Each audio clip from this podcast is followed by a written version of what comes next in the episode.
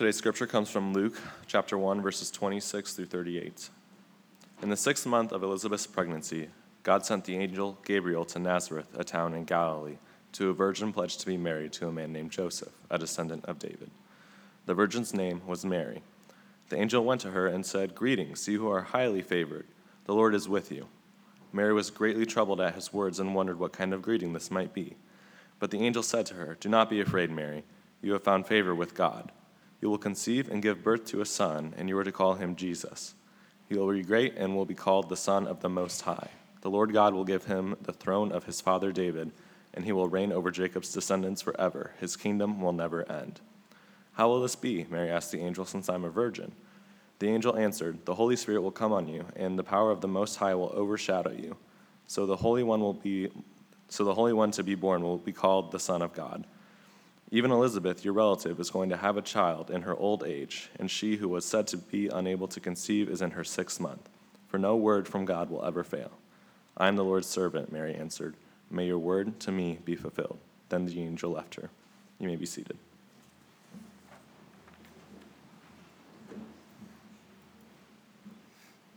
Thank you, Logan. Uh, we are blessed today uh, to have Don Follis uh, here to um, give us the sermon this morning. Most of you will remember Don. He was our interim preacher uh, for the winter and spring of 2017. And he has maintained a uh, mentoring relationship and a friendship with Pastor Ben and I. We've been very blessed by the continuing connections with him we've had. And I know that some of you also have stayed in touch. And um, we just find him to be someone who continually cares for, uh, loves, and, and prays for our congregation. And we're just very blessed to have him come to speak with us again. So, Don, thank you.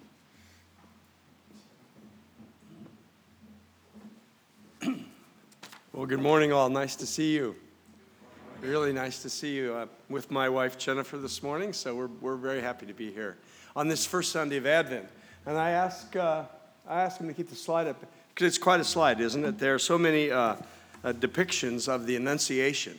And this is by Henry uh, Tanner. He was an African American painter in the late 19th uh, century and early 20th century.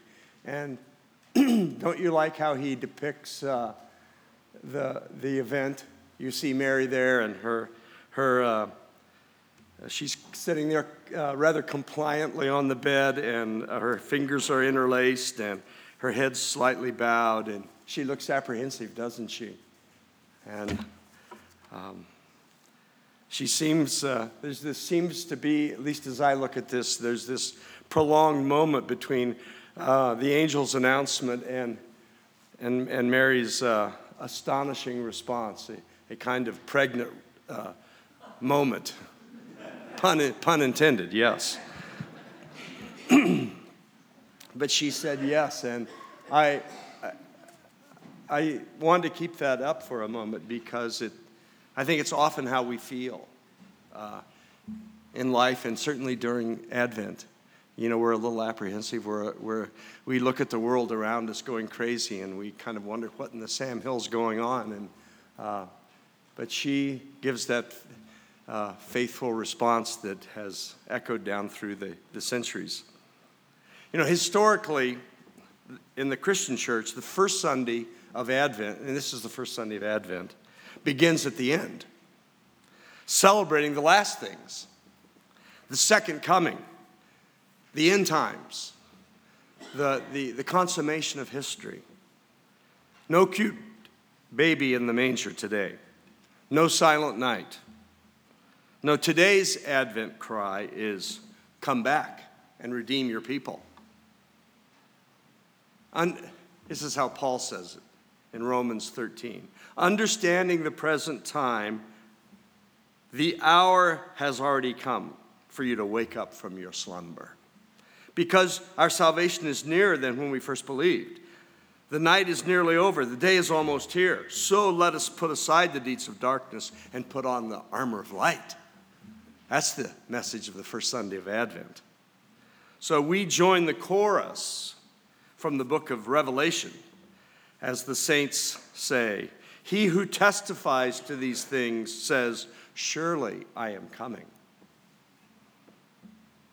Amen. The saints, the saints responded, Come, Lord Jesus.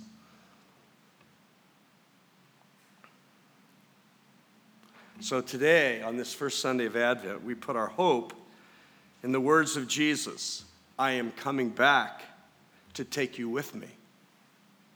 I will be with you always, even to the end of the age. I'm going to prepare a place for you. This day you will be with me in paradise. So, the message, brothers and sisters, on this first Sunday of Advent is keep the faith, stand firm to the end, trust in the Lord with all your heart. Those who endure to the end shall be saved.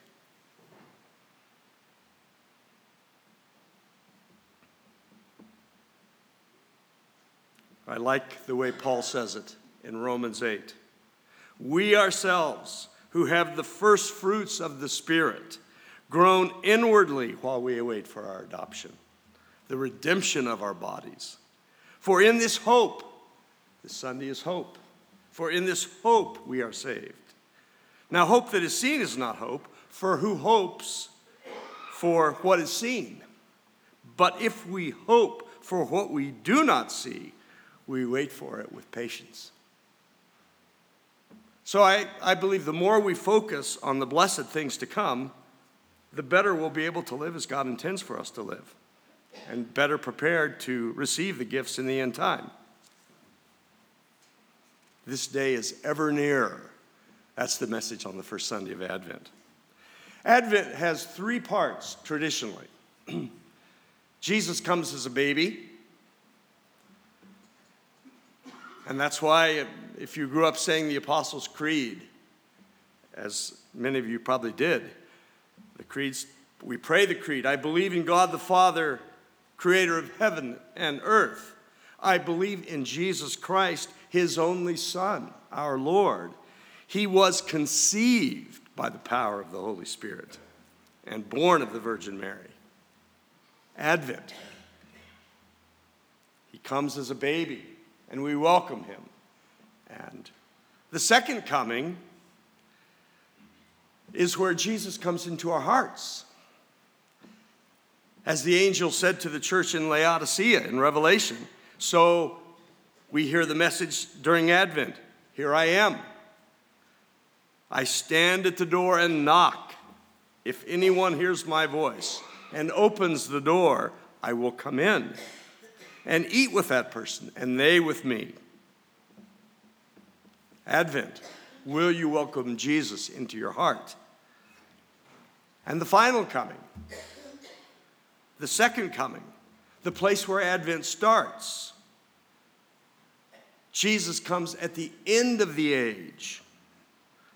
Advent starts at the end, and in churches throughout the world today, many will hear, and now you will hear because I'm going to read it, this reading from Matthew. There will be signs in the sun, moon, and stars. On the, on the earth, nation will be in anguish and perplexity at the roaring and tossing of the sea. And this is a reading from Luke 21. People will faint in terror, apprehensive of what is coming on the world, for the heavenly bodies will be shaken. At that time, they will see the Son of Man coming for the heavenly bodies will be shaken. They, they will see the, the Son of Man coming in a cloud with power and great glory. When these things begin to take place, stand up and lift up your heads because your redemption is drawing near. Or as the psalmist says in Psalm 24, lift up your heads, O gates Lift up them, you ancient doors, that the King of glory may come in. Who is the King of glory? The Lord of hosts. He is the King of glory. So the cry on the first Sunday of Advent is, Come back, Lord Jesus. I love what J.R. Tolkien says. We all await the final advent, where we will experience joy beyond the walls of this world.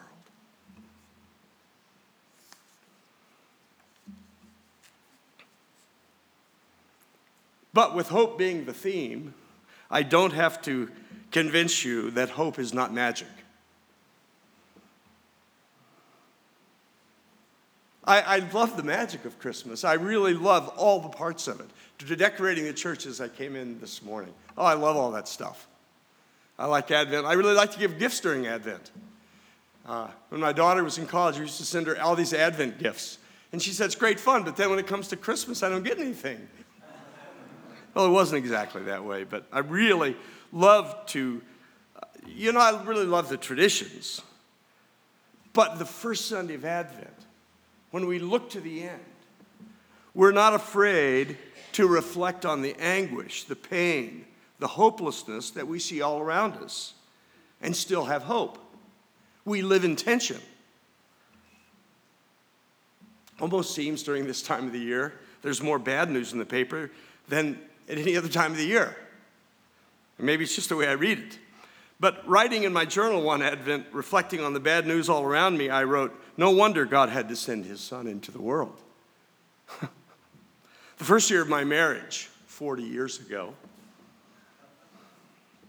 I was reflecting on the magic of Christmas. We were going to go back and see my folks, and I thought, well, I'm going to take my new bride back, and we'd just been married for a few months, and I thought, boy, is this going to be great. And it was great, as I recall. But I, I discovered, because I'd been journaling, and I was just looking through my journals the other day, that I was reflecting on the news 40 years ago.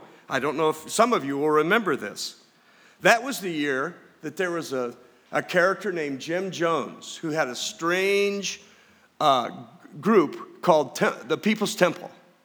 And, and he was uh, an American guy who finally took about a thousand people down to Guyana, Guyana in, in South America.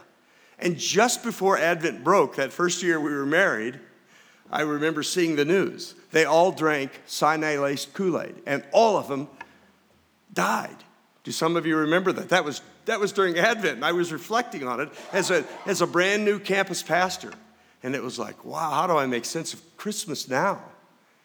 And then, then Jones uh, turned a gun on himself and ended his own life. And more than 900 people uh, drank the Kool Aid. It was bizarre, it was awful, and it was Advent, 1978. And I remember being mesmerized by that, feeling, I think, perhaps as a very young adult, this tension of Advent. And then uh, the next year, um, in 1979, I, I, I reflected all these American soldiers were taken captive in Iran. I don't know if you remember that. President Jimmy Carter was trying to uh, go for a second term, which he lost to Ronald Reagan, perhaps in large part because the, the Americans didn't get released until right after Reagan had won his first term. It was really interesting. But people were, were really taken by that. Like, now what do we do? It was during Advent. And then I saw, so it went in 1984. My journal tells me that uh, 30, that was 34 years ago. There was news during Advent of this huge uh, accident in, in India, Bhopal, India, at a Union Carbide plant where this highly toxic gas was released. It was in the first week of December, Advent. 4,000 people were killed right around that plant. And so, news of the world during Advent, right? Whatever we think Christmas might be, it doesn't stop the news from being reported, does it? I agree with C.S. Lewis in his great book, Mere Christianity.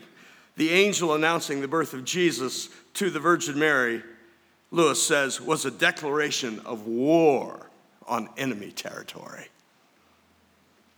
Advent invites us to see the world as it is. Hope never denies reality. Never. Thus, Advent season is not the season for easy, flippant answers, although I'm, I'm sure I do give them. Jesus is the reason for the season. Wise men still seek him. I mean, that's true. But in fact, Advent presses into the hard questions. Advent then comes to a climax, not on Christmas Day, yes, Christmas Day, but also on the massacre of the innocents by Herod. The Catholic and Orthodox churches historically have observed the Feast of the Innocents on December 27. a remarkable conjuncture that remembers a massacre of infants in the same season that rejoices in the birth of the Christ child. So, reality. May I therefore give you a few ideas to consider during these Advent weeks leading up to Christmas. The first one I've been speaking of. It's not really tolerable to speak of hope unless you're willing to look squarely at the overwhelming, overwhelming presence of evil in the world. Malevolent, disproportionate evil feels often like a profound threat to the Christian faith.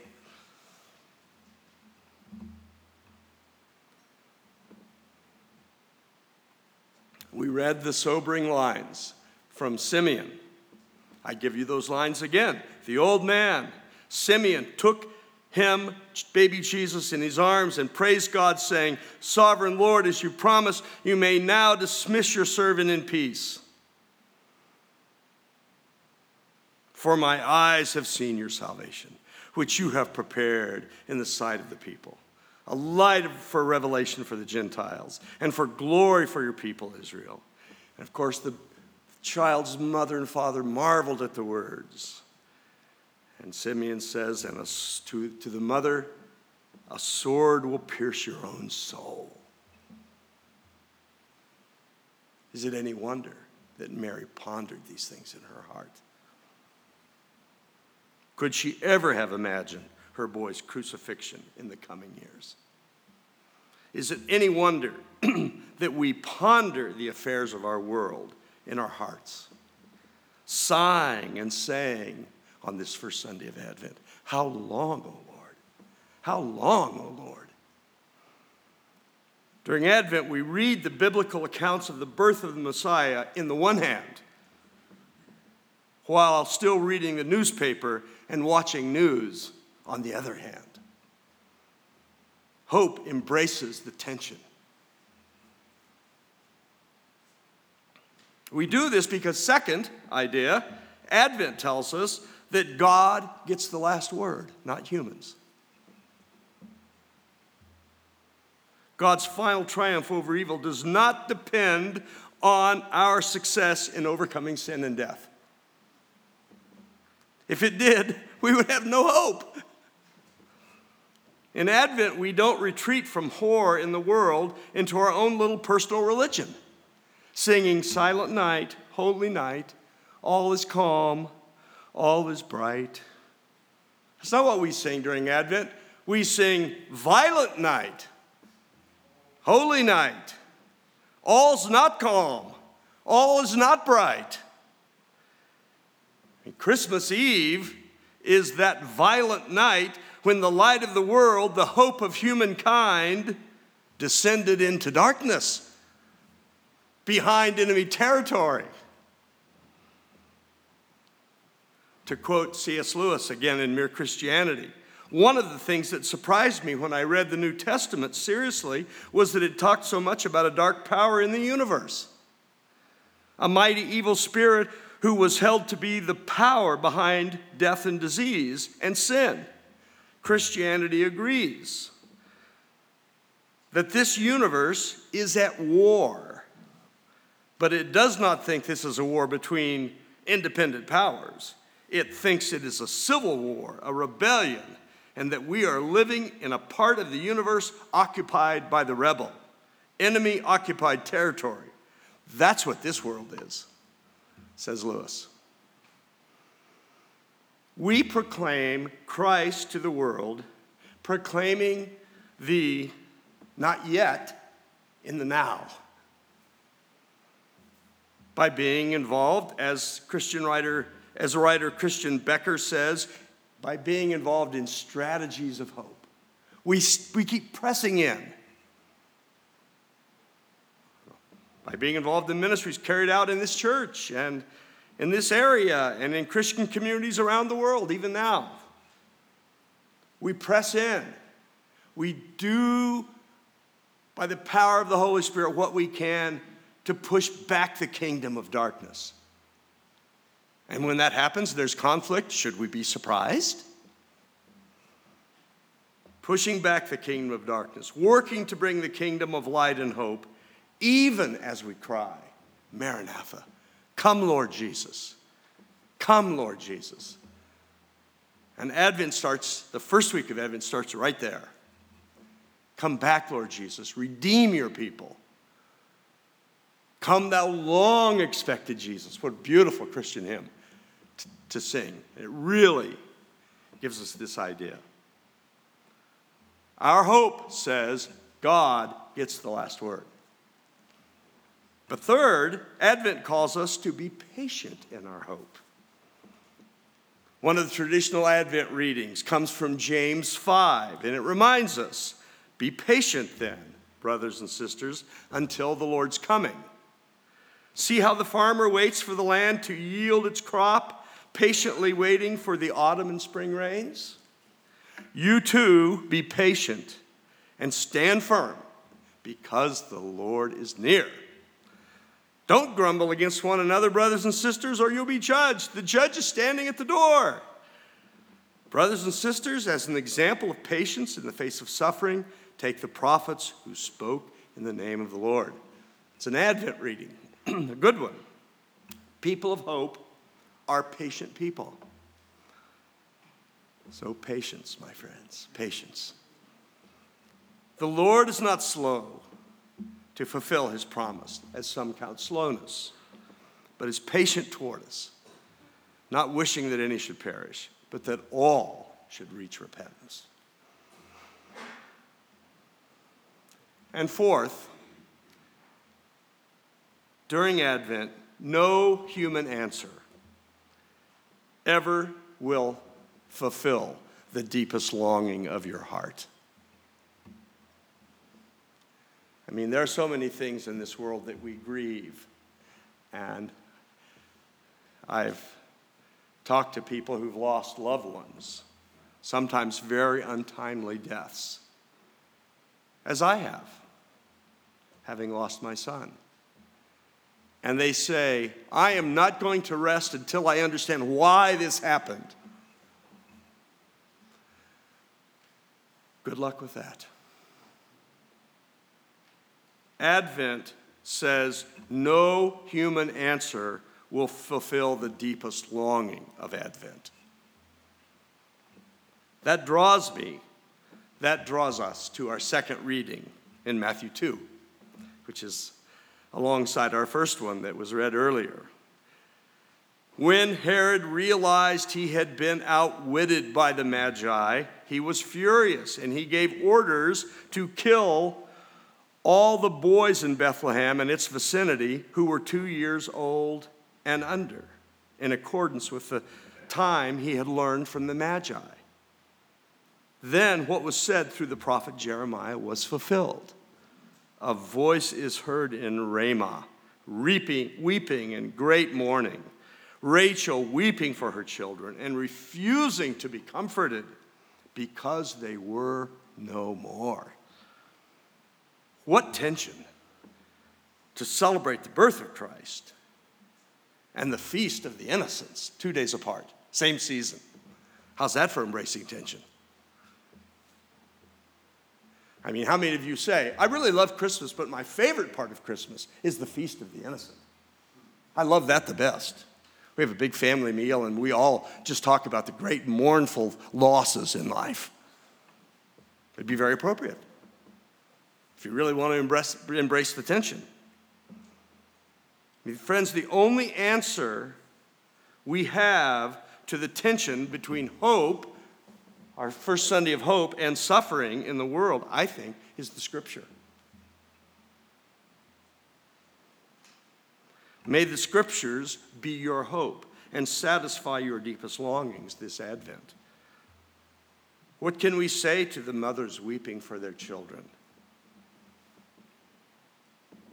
Let the children come to me, for such is the kingdom of God. Perhaps. Behold the Lamb of God who takes away the sin of the world. Perhaps. If I go to prepare a place for you, I will come back and take you with me, so that you also may be where I am. Perhaps? The final proclamation of Advent and Christmas is the Word of God.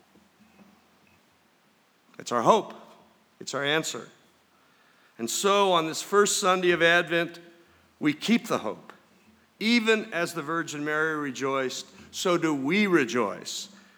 She sings in her great song, His mercy extends to those who fear Him from generation to generation. He has performed mighty deeds with his arm. He has scattered those who are proud in their inmost judgments. He has brought down rulers from their thrones, but has lifted up the humble. He has filled the hungry with good things, but has sent the rich away empty. So, friends, as we stand in line at whatever shop or wherever you will be in the coming holiday season, my challenge is to let the Word of God dwell richly in your hearts. Take a few seconds. Resist gazing at your smartphone. Hard to do, isn't it? Yeah, everyone will be standing in line looking at their, at their smartphones. And then they will get in their car and go to the stop sign and sit there, and you'll have to honk at them. Well, maybe look at people. Who knows what they're going through? Who knows what they're experiencing? Look at them. And maybe God will bring a scripture to your mind. May the word of God dwell in you richly.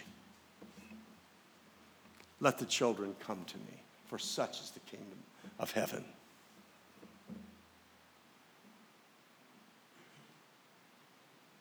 Perhaps you could pray, Behold the Lamb of God who takes away the sin of the world.